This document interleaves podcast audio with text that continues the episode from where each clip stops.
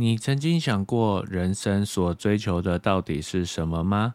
是梦想中的另一半，是理想的工作，还是梦寐以求的生活呢？今天就来介绍这本童书《失落的一角》吧。Hello，大家好，欢迎来到那些阅读教我的事，我是俊伟。我们是一个推广阅读的邪教。之前介绍的按下暂停键也没关系。揭露了阿迪走过忧郁症的经历，也不禁让我反思哦，有没有什么书能够浅显易懂的带领大家思考人生目标这个耳熟能详却不好回答的题目？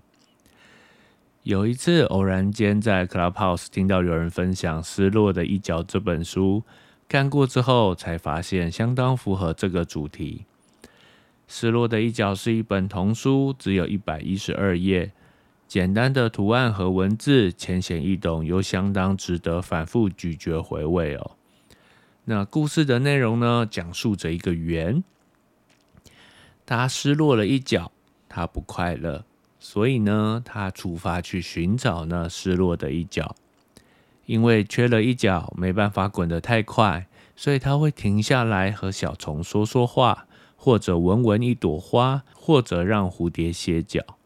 有一次呢，他似乎找到了最完美的一角，可是啊，那个角却对他说：“我可不是你失落的一角，我不是任何人的一角，我只是我自己的一角。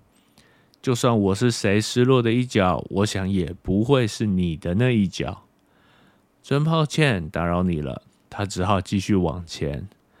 有的时候呢，这一角可能太大或是太小，因此不适合。有的时候呢，似乎遇到了最完美的一角，可是却没有紧紧抓牢，弄丢了；另一回啊，却因为抓得太紧而弄碎了。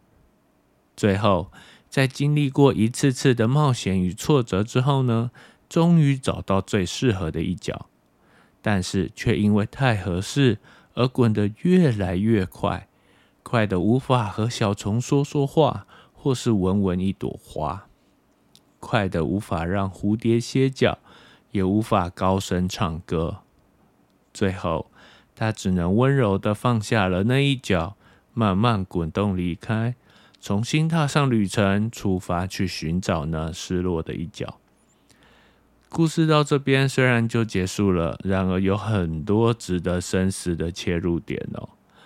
今天所介绍的这本书哦，我相信对父母在养育孩子的过程中，可以作为伴读的书籍；对于正值迷惘的人们，也能有所启发。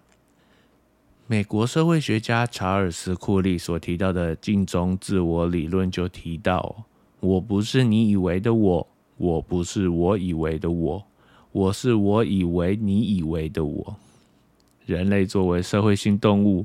容易受到他人的影响，就像这本书中的主角一样。